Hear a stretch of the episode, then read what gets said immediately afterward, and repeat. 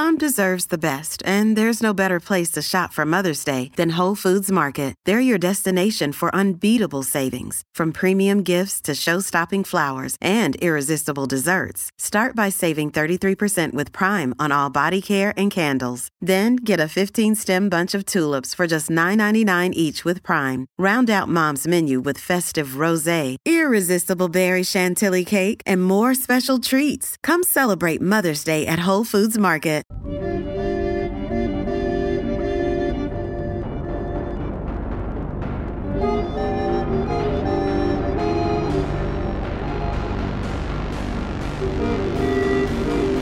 Hello, this is Emily Swallow, the armorer from The Mandalorian, and you are listening to the Canned Air podcast. This is the way.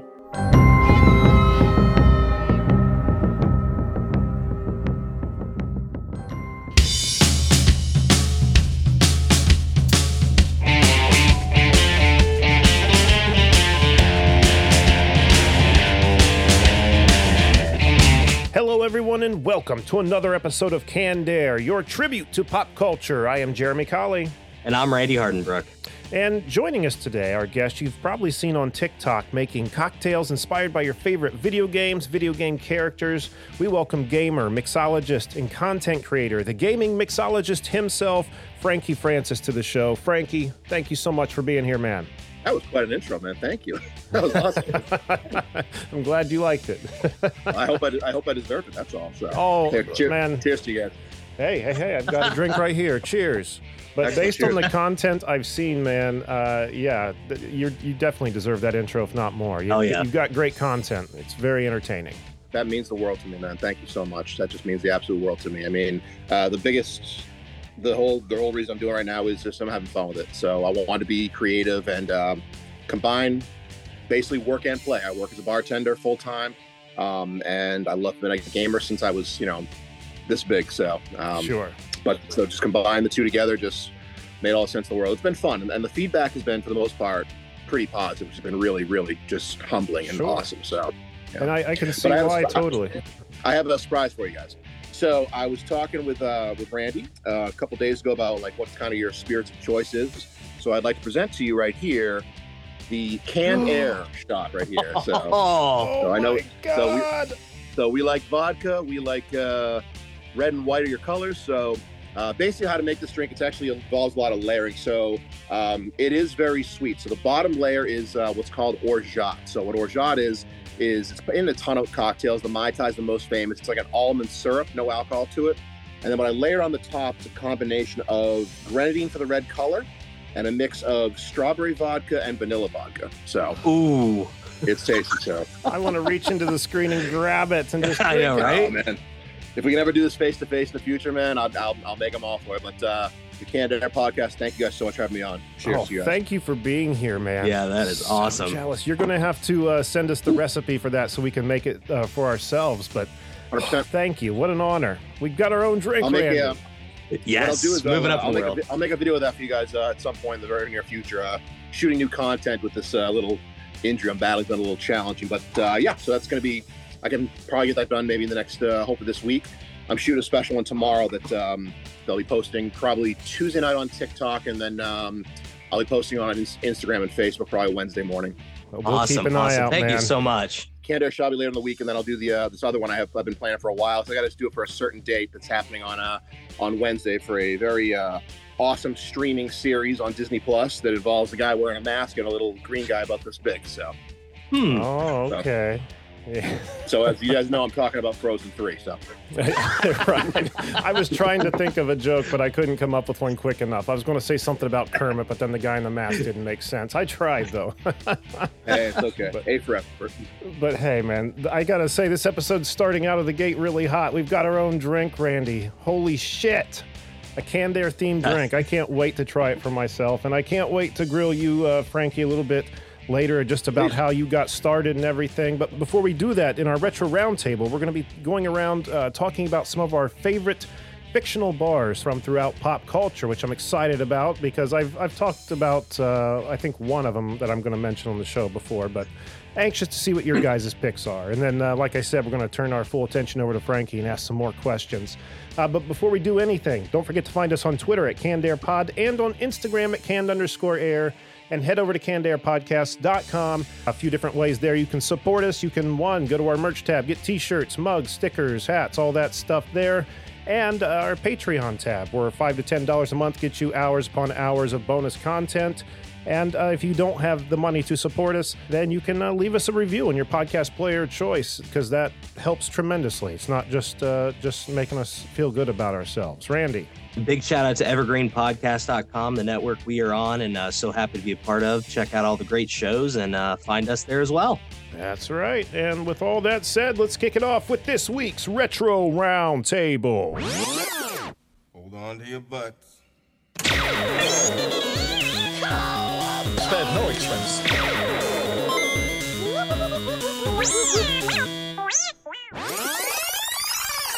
Excellent. All right, Randy, show us how it's done. All right, so for my first pick, it's getting kind of close to St. Patrick's Day and it's kind of a family ritual. Julia and I always watch the Boondock Saints. And nice. my favorite, one of my favorite characters in the Boondock Saints is the bartender at the bar they're at, Doc, who just has a habit of totally just fucking up any type of parables or proverbs or anything like that.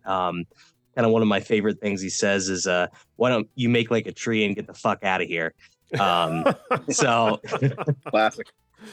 So yeah, that's got to be my first pick. And if you guys haven't seen Boondock Saints, I highly encourage you to watch it. I'm from Massachusetts, man. The Boondock Saints is very big up here, so I've seen it many times. Yeah, yeah. My wife is too. That's awesome. The only thing I don't recall about is I don't remember the name of the bar. What was the name of the bar? What was the bar's name? Then you know, I don't even know if it had one. Yeah. It was okay. So they did mention it. I think it was McCluskey's. I think because it was definitely an Irish pub, obviously. Right. But right, also, right. I think that when the cops are investigating the dead Russian guys that had happened, we don't know what happened. Oh, okay. That, right? I think he mentioned it's probably a good time. McGinty's. McGinty's. That's right. McGinty's. Okay. Yep. So that was the name of the bar with Doc, and I love that it's the same guy that played Doc on Fraggle Rock way back in the day. So obviously, are you a lot serious? Yeah. Did you guys ever watch Fraggle Rock when you were kids? Oh hell yeah! Oh yeah. So yeah, there's a guy who is in the workshop with his dog Sprock, and his name is Doc, and it's Gerry Parkes, the same guy from Boondock Saints. So. Wow. Yeah. I've never seen Boondock Saints. It's one of the big movies from Boston. Like for Boston-based movies, that's one that everybody likes to talk about. And it wasn't really a big hit, so there's a long story behind that, I know. But it has like a cult following, doesn't it? Like Yeah. Yeah, I mean, the long story short was that it was supposed to get this huge, huge budget and have a lot of big-name actors interested because, like, you know, this came out, like, you know, it wasn't released, I don't think, on DVD until, I think, 2000. But it was coming out around the same time as, like, you know, Reservoir Dogs, Pulp Fiction, stuff like Desperados, the stuff that Robert Rodriguez was doing. So it had that same kind of vibe to it. But the problem was, I guess, and there's a whole documentary about this guy, the director Troy Duffy. He just became this just raging, just asshole, like just very difficult to work with. Elias didn't want to work on them. The budget got cut way down. The budget's going to be like maybe like just over 10 million. And it got cut down to like maybe 2. But still, what they turned out, good movie. And that's where Norman Reedus kind of got his first start. Mm-hmm. Him from Walking Dead. Oh, okay. Did he appear to be bathed in that movie? Because in Walking Dead, he looks like he's pretty dirty. You know, not really. It's not as bad as like the latest ones of Walking Dead, but I mean, yeah, they look kind of grungy. Basically, it's him and Sean Patrick Flannery. The big star of the movie is Willem Dafoe, but it's worth watching. Sure. I recommend it. Oh, you gotta love Willem Dafoe too, man. Yeah, Randy, bring that over. I'll watch that. All right, I'll bring it. Well, what about you, Frankie? Your favorite bar from throughout pop culture? All right, so this one I have to mention because it is technically in a movie, but it actually is based on a true story and is a real bar that I've actually been in. So I'm from Massachusetts. I'm living in a town called Gloucester, Massachusetts. And the bar I'm going to reference is from the movie The Perfect Storm, which takes place in Gloucester. And that would be the Crow's Nest. Okay. Just because that bar actually does exist. It's in the book by Sebastian Junger. Maybe I might be a soft J. I might be mispronouncing it. And they have it in the movie as well. So, but the bar itself in the movie is technically not the same bar because the ceiling is very, very low in the actual Crow's Nest. So they'd actually build one with a higher ceiling, so they get like the crane in and shoot the higher angle shot. So my first one will be Crow's Nest from The Perfect Storm, Gloucester, Massachusetts. Wow, I'm gonna have to watch that again. I haven't seen that since VHS. I had it on VHS. It's been a long time. I dug it because it takes place in my hometown. It was filmed partially in my hometown, so it was a good movie. Was that Clooney? That was Clooney. Yep, Clooney, Wahlberg, John C. Reilly before he got famous, and it was who directed that? Wolfgang Peterson, I think, directed that. I believe. I'm not sure. I was trying to think who the other guy was in there. The kind of like the asshole that was. He was in one of the captains in Armageddon too. That would be Michael Ironside. Ooh, okay. I forgot Ironside was in that. He's Are you talking about somebody else in there? Are you talking because the guy who's in Total Recall? That's Michael Ironside. Well, he was a villain in tons of movies. But, I was talking about the guy that kind of went head to head with Riley in the movie a lot. What was his name? The blonde. Irregardless. Been a while. But yeah, good movie. Now I'm curious. But what I'm even more curious about now, seeing this, that Frankie, you're in Massachusetts, maybe you're going to roll your eyes when I pick this one. But being that you are in Massachusetts and being that you are a bartender, you've undoubtedly been to Cheers. Not as many times as you think. I've been there a handful of times. Maybe I could probably count on one hand how many times I've actually been in the actual Cheers. Yeah, well, I loved the show. I loved it, and I've always wanted to go to the actual Cheers. Is it cool? I mean, how?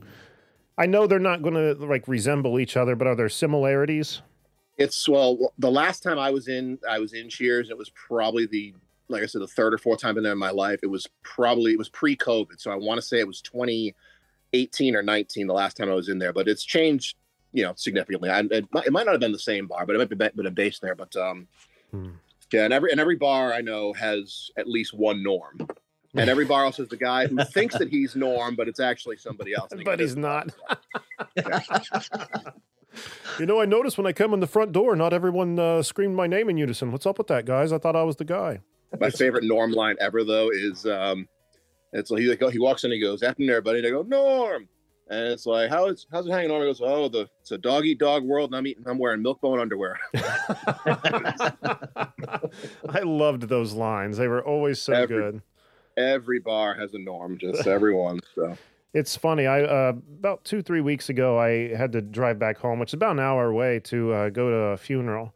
And afterwards, me and some friends went to a bar that they frequent, but I had never been to. And when we went in, one of the guys walked in behind me, and everybody in the place did a Norm to him, but they called him by his name. And it took me by surprise, but you're absolutely right. Every bar really does. And he was that dude. Cause as soon as we walked in, everybody turned on a dime. Yeah. I want to go to Cheers someday. I guess originally before it was called Cheers, cause I think they changed their name to Cheers after the show. Although the show was inspired by the actual bar, it was originally called the Bull and Finch Pub. That sounds right. That sounds accurate. I'm going to have to go someday, get myself a beer and a t-shirt. I have a bottle opener if you need to use it. So fair enough. This has been featured in a video of it's an NES controller, but it was turned into a bottle opener. Yeah. That's so awesome. This actually I have another one too from the same guy, the NES Max too. Nice. They were non-function controllers, and this guy turned into a bottle opener. So where one person sees trash, another person sees treasure. Man, I would totally open my beers with those. I'm gonna see him do that with an N64 controller. That's going to be a challenge. I could probably work, with one of the prongs. But no, I have that. I bring that to work every so often, and it doesn't get a lot of notice. But for those that know, they get pretty excited about it. Yeah, I certainly would be. All right. Well, Randy, we are back around to you, sir.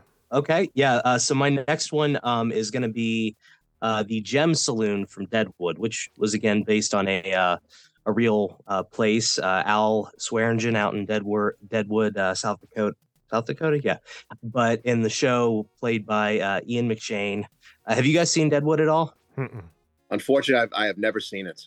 Couple quick fun facts about Deadwood. The show, it's set in Western time frame, but the show says fuck 43 times in the first hour of the show, and upwards of 2,980 total fucks were given during the series, which is an average of 1.5 fucks per minute of footage. Wow, so that's a lot more fucks than I've got to give, I tell you. Wow. But yeah, and also that's gotta be a record. No, I think it is. But yeah, if you like westerns, it's a great show. It's got a really great cast, and yeah, it's awesome. Definitely love westerns, and I've heard good stuff about that show. While you were talking about it, just made me think of the saloon in Westworld. I don't know if you guys have seen that. I mean, there's nothing super special to it. It's just like an old timey saloon with a piano in the corner, you know, playing on a roll if there isn't someone sitting there. I mean, I wouldn't want that to be like my all-the-time hangout, but I'd love to go to like an Old West saloon, like that's as authentic as it can be. You know what I mean? Just where everybody like stops and looks at you when you go through the swinging doors. Maybe not quite that. I don't want to get shot outside after I have a shot or something, but you know what I mean, just to experience that. But not, I guess not like in Westworld with all the fucking androids and people killing each other. That might not be a great choice. Anyway, that takes us over to Frankie. Okay, so this one I think is technically a restaurant, but I do have a bar for back. Are we doing restaurants too, or just strictly bar? No rules here, man. Whatever you want. No rules here. All right, actually, you know what? Actually, I'm going to go with the bar first. We're going to go international this time. We're going to merry old England, and this bar is called the Winchester. Do we know where that's from? I've heard of that, but I can't place of where it's from. Is that Shaun of the Dead? You are correct, Randy. Yes. Oh, okay. We'll go to the Winchester Hotline, wait for all this to blow up, and then the fucking zombie apocalypse happens. So, Shaun of the Dead, I just watched it recently, and, you know, when that came out, like, that movie's funny as hell, but also, if you're a horror fanatic, that's a fucking great zombie movie, and yeah, it is kind of parodying the genre, but the movie itself is actually, it's kind of an essential like zombie flick classic. So much so like even they actually had Edgar Wright and Simon Pegg play zombies in George Romero's Land of the Dead, which came out a few years later. Like really? Romero was so impressed, like you guys made a fucking great movie. So you want to be in mine? Yeah, and so, well, you're absolutely right. It was a great freaking film. It shows, you know, okay, it was a parody, and you'd probably think like. I mean, no disrespect to the Wayans brothers, but I feel like if the Wayans brothers did it, they'd just be like, all right, just moan and walk forward with your arms out. You know, it sounds like these guys actually put some real research and thought and time into how these zombies should behave. Maybe I'm just talking up my ass. I don't know. No, you're absolutely right, I think, because a lot of times when you're doing a parody of something, you want to do a good one. If you look at the best parodies, this might be a little offside, but Mel Brooks did fantastic parodies. I mean, if you look at Young Frankenstein... Mm-hmm. He put a lot of effort into making that look like a 1930s Universal movie. Like he actually got old pieces of the set from Frankenstein, from Bride of Frankenstein, in his movie. He wanted to be as close as possible. Blazing Saddles, yeah, it's hysterical and is not politically correct by today's standards. But from a Western standpoint, like the composer who sang the opening song treated it like it was a real, like you know, Western style. So he pays a lot of good tribute to it. Shaun of the Dead's the exact same way. The best Robin Hood Men in Tights as well. Same, yeah. You can still make fun of the source material, but still honoring the source material too. Like to say, hey, this entertained me. I'm making fun of it, but I also really love this genre, these kind of movies. So, and Shaun of the Dead is a perfect example of that. And plus, you know, if you're gonna be stuck in a bar during a zombie apocalypse, go to the Winchester. Why not? Duly noted. Wow. And now I have the Blazing Saddles theme song stuck in my head. But you know what? If there was any song to have stuck in my head, glad it's that one. Good one. Absolutely. My next pick is going to have to be, I can't say it's one of my favorites because every time it's on the television, it's really dark and dingy and the people in there seem to be afraid of any kind of light. But it's Moe's bar from The Simpsons. I figured that would come up. Of course you did. But it's on my list. I was fighting not to bring it up, but like, how can you not do Moe's? Yeah, I know. I guess mine are a pretty low hanging fruit. I knew that as I was writing them down, but I don't care because it's what it is. But I guess I picked Moe's because we got to, years ago, we went to Universal and went to the Simpsons area of the park and actually got to drink at Moe's, which was really cool because, you know, Springfield only gets like a little corner of the park. So it's not like you're walking into a environment that looks like you're in Springfield. It's just a few stores lined up with a few characters placed, you know, yada, yada.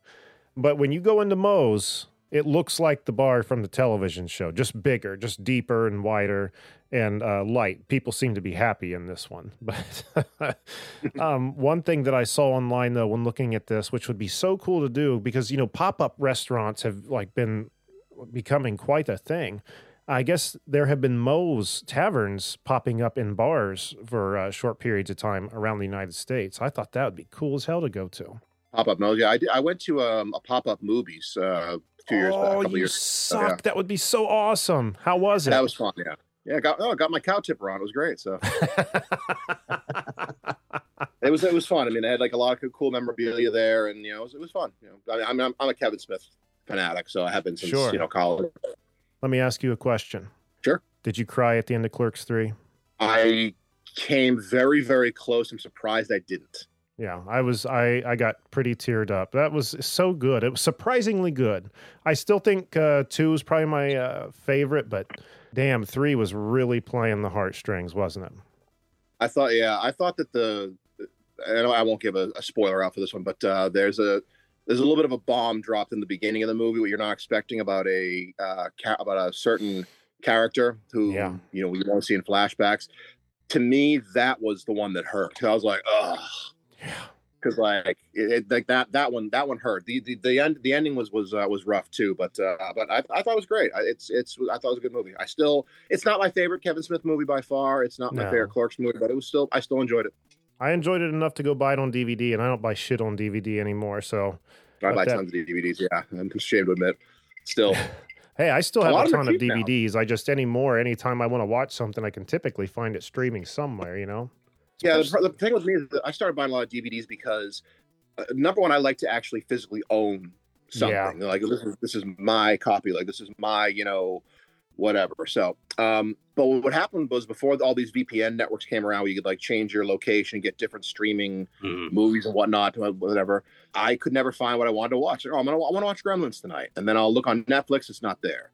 Then I'll go on Amazon Prime, and there it is for $4 to stream it and watch it once, or I could buy the DVD for $7. Yeah. I don't know, buy the DVD for $7 in 2 days, watch it twice. And I did that a lot. Yeah. So my DVD collection is like ridiculous. I've got Boondock Saints over there too. So, yeah, there's nothing wrong with having a DVD collection, that's for sure. I've got 2-3 huge boxes still full of DVDs. It's just I've been building a list of DVDs I want to pick up because there are things I just can't find on streaming. Like I really want to watch They Live in their entirety, and every time I try to find that, I can't find it. That's just one that you've got to own or have someone lend you. Josh, if you're listening, wink, wink. It's time. Great flick. Did anybody have any other mentions they wanted to get off their chest before we moved on? I was actually going to ask you a little trivia question. So, shoot. In Indiana Jones, the Temple of Doom, what is the name of the bar in the beginning of the movie? Oh, yeah, no idea. No idea. Got an interesting name. It's got an interesting name you'll be surprised with. Solo Tavern. You're close. Ooh. You're close. No, I was thinking it was something Chinese, but my bad. Now I feel like I've got to guess it. I mean, it kind of sounds a little bit Chinese, possibly, which is why it could kind of work. Because I think that scene is it's in Hong Kong or it's in China, that scene. Okay, maybe that's what's throwing me. I don't know. I give up. Club Obi-Wan. Oh, shit. Yeah. Okay. Because you remember, George Lucas did write the stories for Indiana Jones and Steven Spielberg directed them, so... But I thought it was going to be a Han Solo reference for sure. Yeah, that's why I didn't want to give it away. Like I said, you were close. So you did. One star. I just thought I was too close. I was like, "Good job, Jeremy." What about you, Randy? I just say that because it looked like you had something else you wanted to bring up before we moved on. I was just going to bring up one of the arcade games that I always sucked at, which was Tapper. Love it, Tapper. I think the object is you have to fill up root beer glasses and catch them, and I don't know. Wait, is that the one where you're like, it's like an arcade cabinet. You're looking at like 4 bars lined up on top of each other, and you're a bartender that's jumping up between them, slinging suds. I've played that before. Yeah, that's a difficult little game, isn't it? It gets hard quick. I love that game. If I ever see a cabinet in any bar or wherever I'm at, I always have to play it, and I can usually get the high score. So, okay, all right. There's a video game themed bar not far from where I live, and I was there with some friends, and I'd had a number of beverages, and I was playing Tapper, and I was like getting a ridiculous score. And friends were like cheering me on, and I was calling myself Barkeep Jesus. So, can I call you that? If you want, yeah. So okay. Might offend somebody. I was like, Barkeep Jesus. And just swinging. And here's the funny part about Tapper, though. You'd be surprised how accurate that game actually is. Is it really? Where did you animals come from, bro? You would know, man. You would know before we would. I think it's the most accurate video game ever to real life. So. Yeah, I actually played it in a gaming bar here in town, the 16-bit grill or bar and arcade. I can't remember exactly what it's called, but yeah, that's where I first played it. But all right, we're going to jump to a quick commercial break, and when we return, we're going to be talking more with Frankie about the gaming mixologist and his TikTok channel. So stay tuned. You've got questions, we've got answers. Business leadership, ownership, and sales can be challenging. Tune into the Accelerate Your Business Growth podcast to learn from the world's experts. Join me, your host, Diane Helbig, as I chat with people who have expertise in various areas of business. You'll enjoy the lively conversations that are focused on providing you with the ideas, tips, and suggestions you need to realize greater success. Get what you need for your business when you need it from the people who have the answers. Accelerate Your Business Growth is part of the Evergreen Podcast Network and is available on Apple, Spotify, or wherever you listen to your favorite podcasts. Are you tired of seeing your teen or young adult struggle on a path that clearly isn't the right fit? Is your teenager confused about which direction to take after high school? The future of work is changing rapidly, and our kids need to know all of the options available after high school so they're empowered to make the choice that is best for them. In each episode, we explore the latest trends that are shaping the opportunities of today and tomorrow. I'm your host, Betsy Jewell, and this is the High School Hamster Wheel Podcast. All right, we are back from commercial, and once again, joined by Frankie Francis. Frankie, I hope you're having a good time, man. I'm having a blast, man. Thank you. And, well, thank you again for being here. And, again, thank you for making that freaking awesome drink. That was... I cannot wait to try it. Yeah, I cannot wait to try it. When we get off, I'll email you guys the recipe. Awesome. Damn. Hot damn. All right, man. Well, tell us a little bit about yourself, because what we already know is that you're a gamer, and I was going to say that it seems pretty obvious that you are a bartender, you know, a professional mixologist, that you're doing this more in your life than just for a TikTok channel. So tell us a little bit about yourself, if you're able to say where you tend, how long you've been tending, stuff like that. So I've been bartending for about 14 years right now. I bartend in a town called Gloucester, Massachusetts. Okay. And I'm out of work at the moment right now due to a little injury. So I'll be back hopefully soon.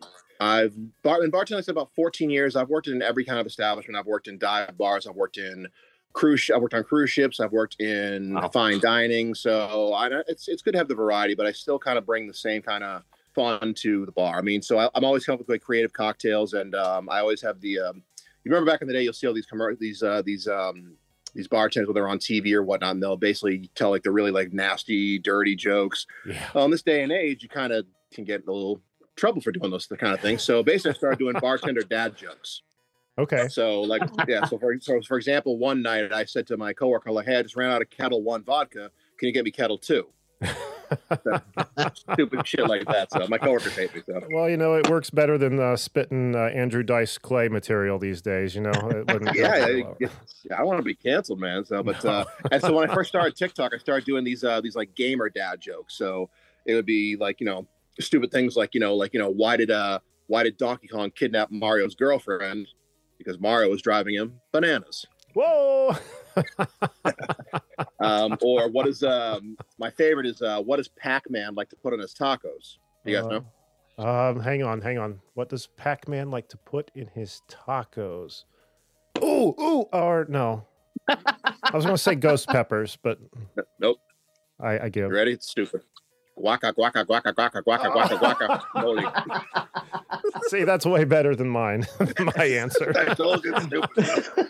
Yeah, when I started TikTok, it was basically the gaming inspired cocktails, some retro gaming like old tips like you'd find like Nintendo Power or whatnot, and the gamer dad jokes. I haven't done the gamer dad jokes in a while, so it's those are kind of fun. They were really, I could shoot a bunch of them at one day at one time, so I could basically just.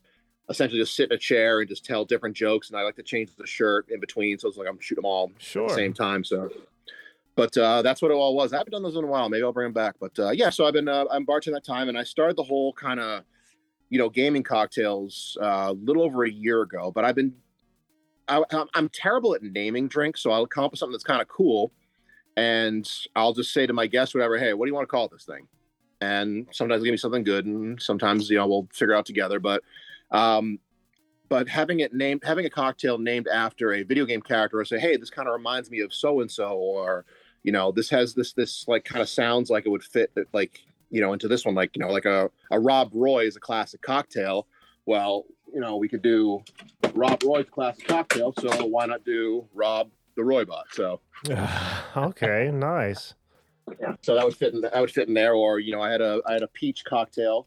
Had like peach vodka and some, different sweetness to it. And I called it Peach-a-Chew and gave it two little red cherry eyes and little peach slices for ears. So I saw that one. That was cool.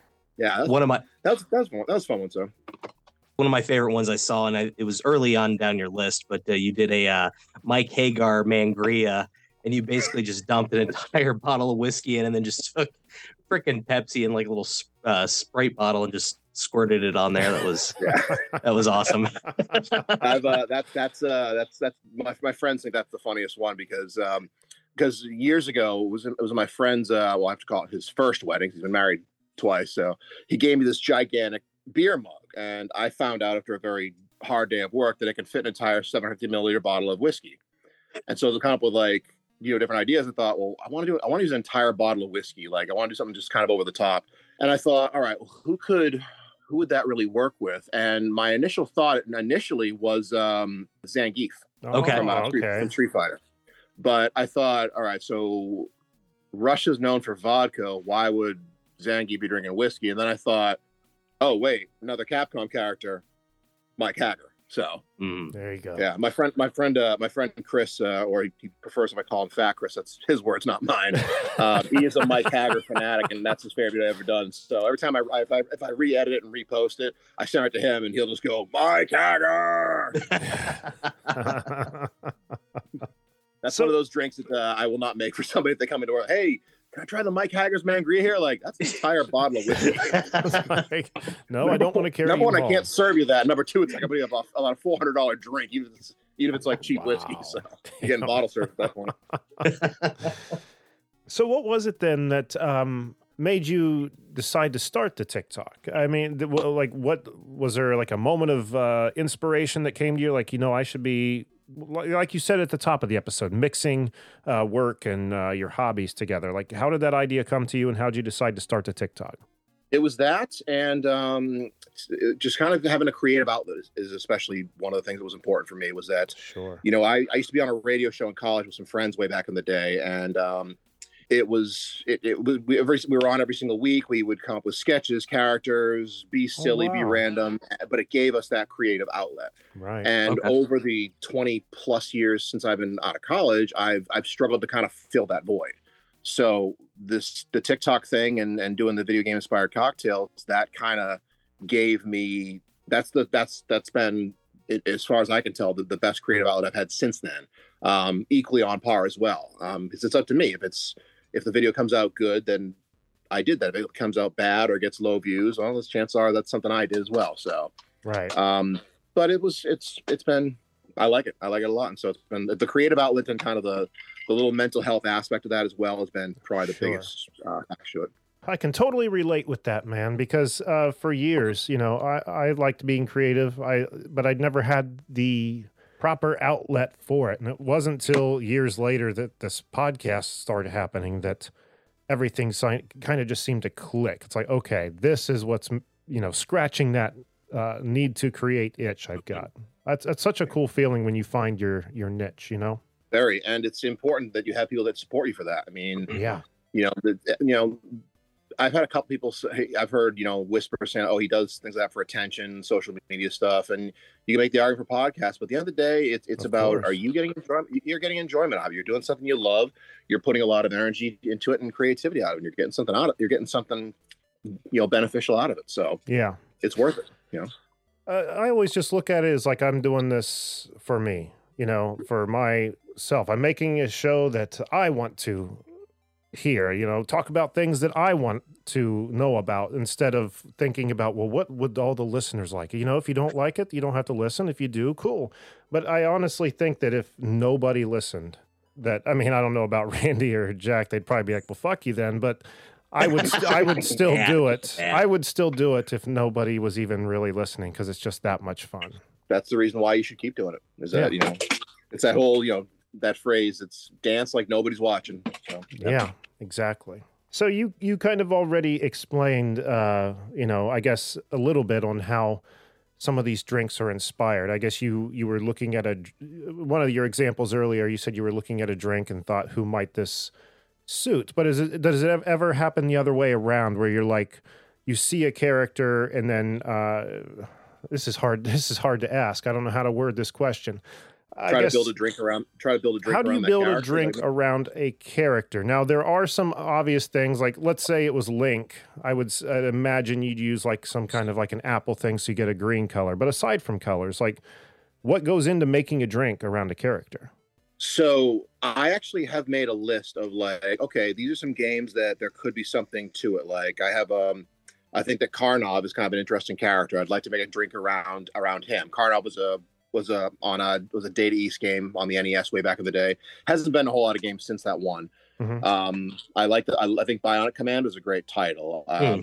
I'll ride Yar's Revenge is kind of a cool title. Oh yeah. So to try and build a drink around that would work, and it doesn't necessarily need to be like, it could be something random. It could be something that's kind of obscure. Like I was watching Popeye cartoons. I'm like, there should be a Popeye drink, and I actually Googled, there was already one called a Popeye Sour, so I just did my kind of little twist on it and bought a Popeye costume for the video. I saw that. Yeah. So I have a list of games that I think that may have a character that has a cool kind of, like, maybe I could build a drink around this person. And some of them just stay on the list, and some of them do get used. But a lot of times it's kind of the other way around, where I have a lot of drink recipes and like, okay, what is this? This drink's kind of like, a little red in color. It's got a little smoke to it. Like, what could possibly work for that? So I'll just start thinking smoke, fire, something red, maybe it's blood, or like, so it's there's a number of different ways I come up with it. But right before I started the TikTok, I was make up a drink, and if the guest couldn't come up with a name, I might say the first video game that popped in my head, okay, we're gonna call that drink Blaster Master, just out of nowhere. So, and it works. Nice. And sometimes somebody like, that's an idea. So have you had any patrons at where you're currently bartending ask you for your TikTok drink shed, or is that? It's happened twice, and it was kind of cool that it did. So they're like, "Hey," because again, I was before I came to Game Mixology, I was called Fanboy Frankie, and someone looked at me and goes like, "You look really familiar." And at the time, I didn't have a whole lot of followers, but this guy happened to be one of them. So I was like, "Oh, cool, awesome. All right." So yeah, and so I said, "Yeah." He's like, "Can you make any of the drinks you have here?" And so I was like, "Well, if I have all the ingredients, then there's no reason why I can't make it." So he looked through my list and he picked something. I forget what it was, and I just made it for him. He's like, "This is awesome," though, because I post the ingredients and the specs on the drinks for a reason. I want you to be able to make them. Not don't just dump it all in and kind of like, hope for the best. Like, you have no idea what you're measuring. So a good bartender takes pride in what they do. They don't just grab a bottle of vodka when someone wants a vodka soda, just start pouring in and just say, "Oh, that's probably good." Like, you want the cocktail to be balanced, right, especially if you're mixing multiple ingredients. You're going for a certain flavor profile. So, I mean, a bartender's best friend should be one of these things. This is called a jigger. So this one is a longer one. So this top part fills up to 1 ounce. There's little measurements inside for if it's half ounce, 3/4, and the taller end is 1.5 ounces, and then a 2 ounce one. So it's important to take pride in what you do. I mean, like, when a baker bakes a cake, they don't just dump in the flour, they don't just dump in the sugar and hope for the best. You want to know what you're doing. So, right. Yeah. Sometimes that requires trial and error when you're comfortable with a cocktail, and sometimes that trial and error requires a nap before you shoot the video. because that has happened before many times where I'm trying to accomplish something and I'm like just kind of experimenting, like, okay, this happened most recently. I did the Winter Games margarita, which was a was tequila, cream of coconut, lime juice, and white cranberry juice. And I also had like a little coconut rip for it. Winter Games is kind of a you know, an Olympic style game on the NES. Mm-hmm. Right. Just wanted to have the time for it. And when I first made it, I was like, okay, I don't taste the cranberry in this drink. Well, I might as well finish it. So, and then I'll make it again, a little more cranberry, a little less this. I'm like, okay, not getting enough of the lime. Well, I might as well finish it. So, and then once I had the cocktail perfect, I'm like, okay, that's perfect. Love it. Let's shoot the video next. Let me just finish this one first. you are your own drink test dummy. Yep. And then when I shot the video, I made it one more time. So I had 4 margaritas in a span of about 2 hours, and just like, I'm gonna take a nap before dinner. What has been the most popular drink you have made on your TikTok? Like, what's gotten the most response? So I feel like TikTok kind of limits the responses. So I've actually tried to boost the post a little bit to try and like get like, you know, more attention where you can actually promote your videos, and they kind of flag it, because, though they don't flag it. They basically like end the promotion early because it's technically promoting alcohol. But I think the ones that have gotten the most views would be either the Hadouken shot. That's probably got the most ones. And the LJN Iced Tea got some good views, more on Instagram than anything else. That's the rainbow layered drink, which is a pain in the ass to shoot that one. I bet. Yeah, because the way you layer stuff, and the same thing I did for your shot at the beginning of the show, was that there's a couple of ways you can do it. If you just pour down the back of a spoon very slowly with a little pour, kind of like this one right here, let it pour out slow. It'll layer on top of the drink if there's enough booze in it. The more booze, the better chance it's gonna float. Or if you look at a bar spoon right here, you can see all the little twists and turns in here. Right. You can actually stick the speed pour to that, and it'll actually go straight down the tube again if you straight down the spoon if you do it slow enough. Okay. So the LJN Iced Tea was, you know, there was a red layer, yellow, green, blue, purple, and that was rough to shoot because I had to mix a lot of things together, make sure the density was right, so that it would stay afloat. And but also the problem with, you know, I'm shooting this in my house, and you know the temperature is 60 whatever. If an ice cube moved when I was trying to layer and things got mixed up, it's like shit. I gotta do it over again. Wow. But before I do it over again, let me finish this. Yeah, throw it back.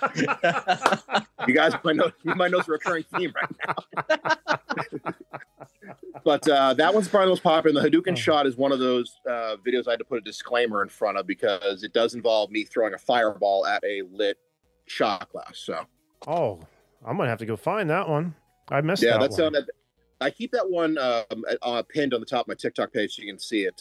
Basically what it is, it's a shot glass with, what was that again? It was blueberry vodka, blue curacao, and then I layer over Everclear, which is pure grain alcohol, 190 proof.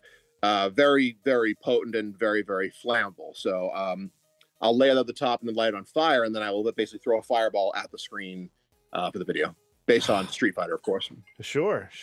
I'm going to go check that one out as soon as we get off of here. I got to back up a little bit, though, you know, talking about the LJN tea. And then I also saw your Captain America layered drink. When you are layering those drinks, well, you know, let's say an ice cube doesn't jostle, or, you know, everything goes as planned and you get those layers in there. Will those layers then on their own start to mix with each other? Like how long do you have to get that video shot or get it to a customer before it all just blends together, or does it? If you do drink it slowly without a straw, it'll stay layered for a good amount of time. I mean, you know, obviously as the drink gets warm, as the ice dilutes the drink, it's going to mix a little bit. And if they sip too fast, it'll mix here. And a lot of times once you put a straw in, that can kind of ruin it. Kind of change the color of it. So, but that was the Caporal Spritz. So what the this past summer, Aperol Spritz has become a very popular cocktail in the last few years. Aperol is it's an Italian cordial. It's in the Amaro family. It's kind of has the taste of like the more bitter part of an orange. So, ooh, okay. Yeah, so basically mix that with Prosecco. It's called Aperol Spritz, and a little bit of club soda with an orange. The last couple summers, this past summer in particular, I can't even fathom how many thousands I sold of Aperol Spritzes this summer, especially because I bartend with a nice deck out there, so it's a great summer drink. Sure. And so I thought, all right, what if I did something with that? Like, Aperol is very popular; it's been kind of the drink of the summer. And I thought about doing a blue layer to it, and I was thinking, okay, it'd be an America thing, because like, unfortunately, 4th of July, it was way past. This was probably around like the end of August camp with us. Mm-hmm. So I couldn't really do it for that. But I decided that let's pour little blue curacao over the top. Now, the problem with blue curacao is that it's not a lot of booze in it. It's a very sweet cordial, a lot of sugar. So if you decide to pour blue curacao in, most likely case, it's going to sink to the bottom. And then your layering is just gone. Yeah. So what I would have to do is I'd have to mix it with vodka to bring the alcohol content up, because the more alcohol content you have, the better it's going to layer on top of something. I see. Yeah. So with the going back to LGN iced tea, each layer was there was vodka, there was brandy on the bottom, which is just no booze, just pure sugar. Vodka and sweet and sour mix layer on top, a little more booze. The next layer was rum and melon liqueur. I had to add a little bit more rum than melon liqueur to make sure that I still had the color of green, but I needed to make sure there was enough booze to keep the density where it was and where I wanted to stay. Next layer was blue curacao and tequila. More tequila than blue curacao, except for the color, and again, just to keep that density. Mm-hmm. And then I layered just straight Empress gin over the top, which was just a normal spirit. So, yeah, the more booze, the better. The more it will layer. So if you drink it real slow and carefully, you get many different tastes as you go through the drink. Whereas if you just did mix it up and break the color schemes and everything, you got a whole different experience in that way as well. Yeah, and but once you mix it together, I mean, you're gonna get those flavors no matter what. But with the reason why I use blue curacao and vodka with the Aperol Spritz is that it's the boozier Aperol Spritz, and again, Aperol is like an orange peel kind of flavor. Well, people forget blue curacao is actually an orange liqueur. It's in that same family as like triple sec and Cointreau, Grand Marnier. It's an orange liqueur, even though it's bright blue. You think maybe it's blue raspberry, but no, it's actually orange. So it mixes fairly well with the Aperol. I'm so curious about all this. I'm learning right here. I think I want to be a bartender, maybe. Yeah, I mean, I have to paraphrase one of my coworkers that I'm a geek who likes to drink. Yeah. So like, you know, geeks like to learn as much about, you know, something they're very passionate about. I do enjoy what I do for work, so I want to learn about the stuff, and I'm still learning stuff. I don't pretend to know it all, because I'm nowhere even in that realm of knowing it all. So I'm always trying to learn new stuff. So I like learning more about spirits. Wine is hard for me, because it's just so much. Wine is very overwhelming for me, but like spirits and things like that, that's my kind of forte, especially whiskey.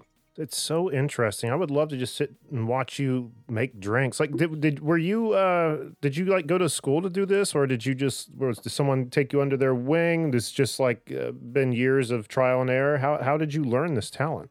So the way I became a bartender was I used to be a personal trainer for a long time. I actually have a bachelor's degree in exercise science, and right around when the housing market and everything crashed back in 2008, I was at a bar one night, and restaurants actually thrived quite a bit during that recession. And I was in a bar one night, and I'm watching this bartender just interacting with guests, and he's making a bunch of cocktails at one time.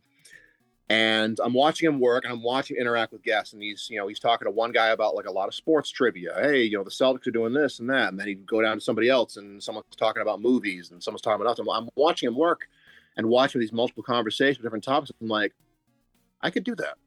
Yeah. Like, obviously, I would need to learn the craft of bartending, and so, but like, I feel like once I learned that, the social interaction portion of it, I was like, I can do what he's doing. I know shit about sports, but I'll just throw in video games. Whatever, we'll figure it out.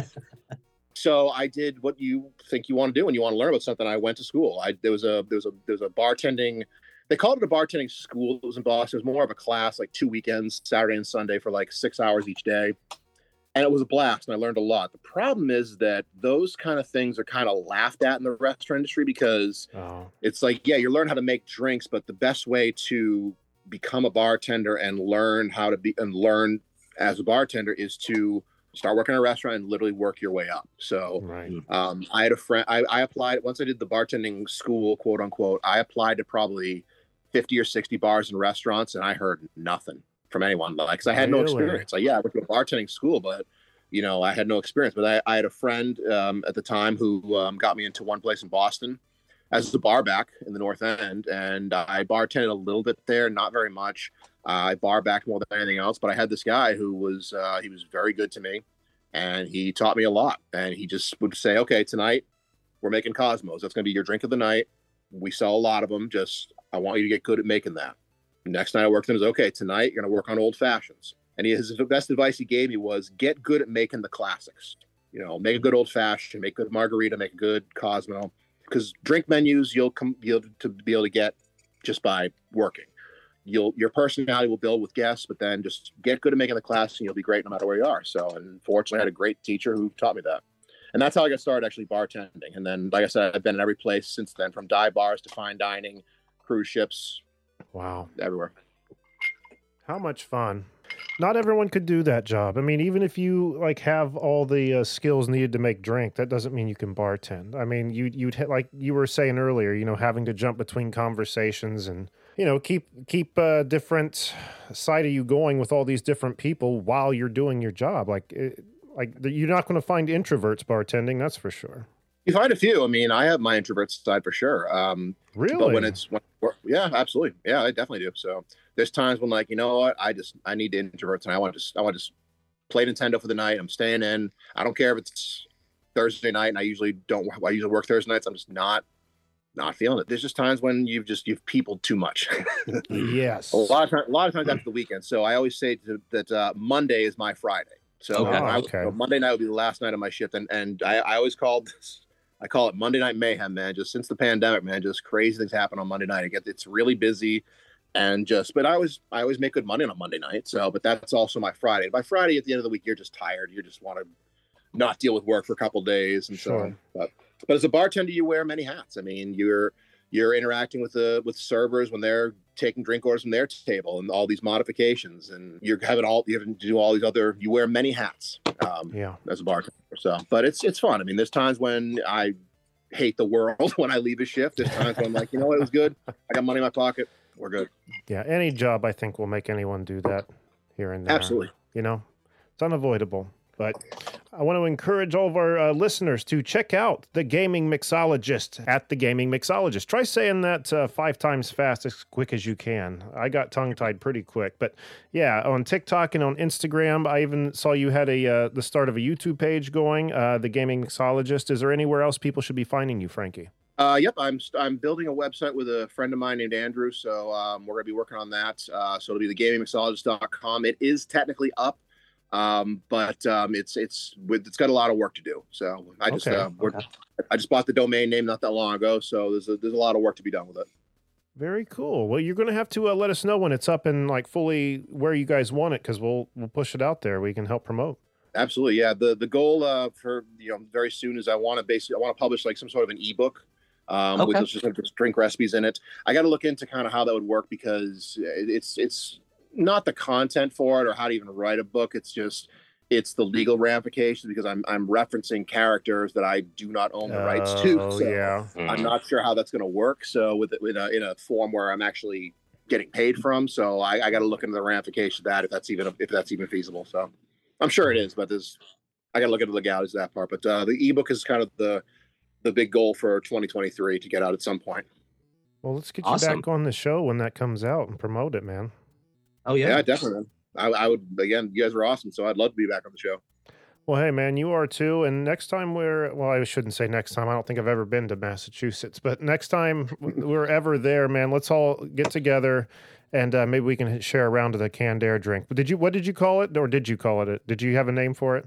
I just called it Canned Air. But I love it.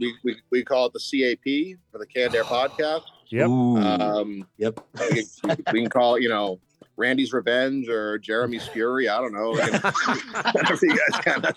I think we might all end up having our own name for it. But those last two sound like venereal diseases. So let's pass on that one. Yeah.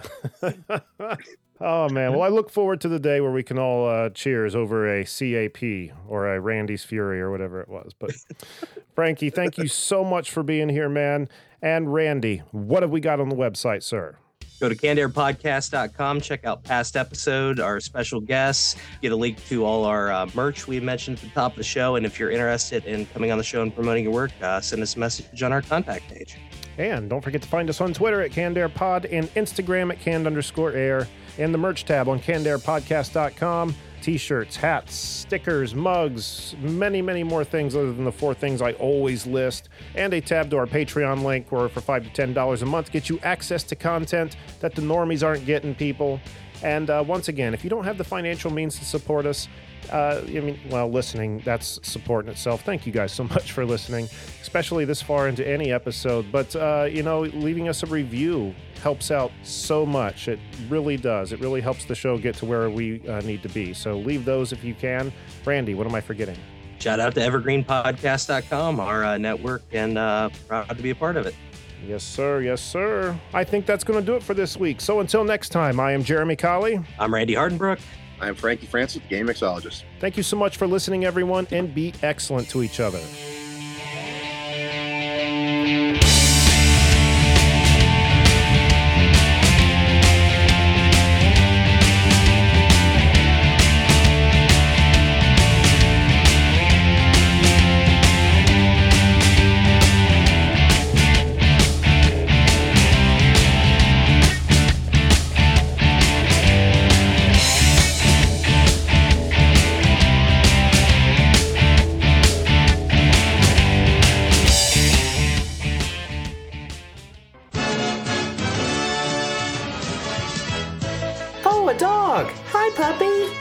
Puppy. Oh no! Don't run, it'll only make things worse. Mutt! Remember, you never want to approach a stray dog, especially one that's foaming at the mouth. Get away from the animal as quickly as you can and tell a grown-up.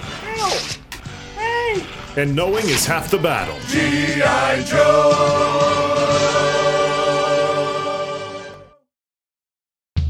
This has been a Canned Air production.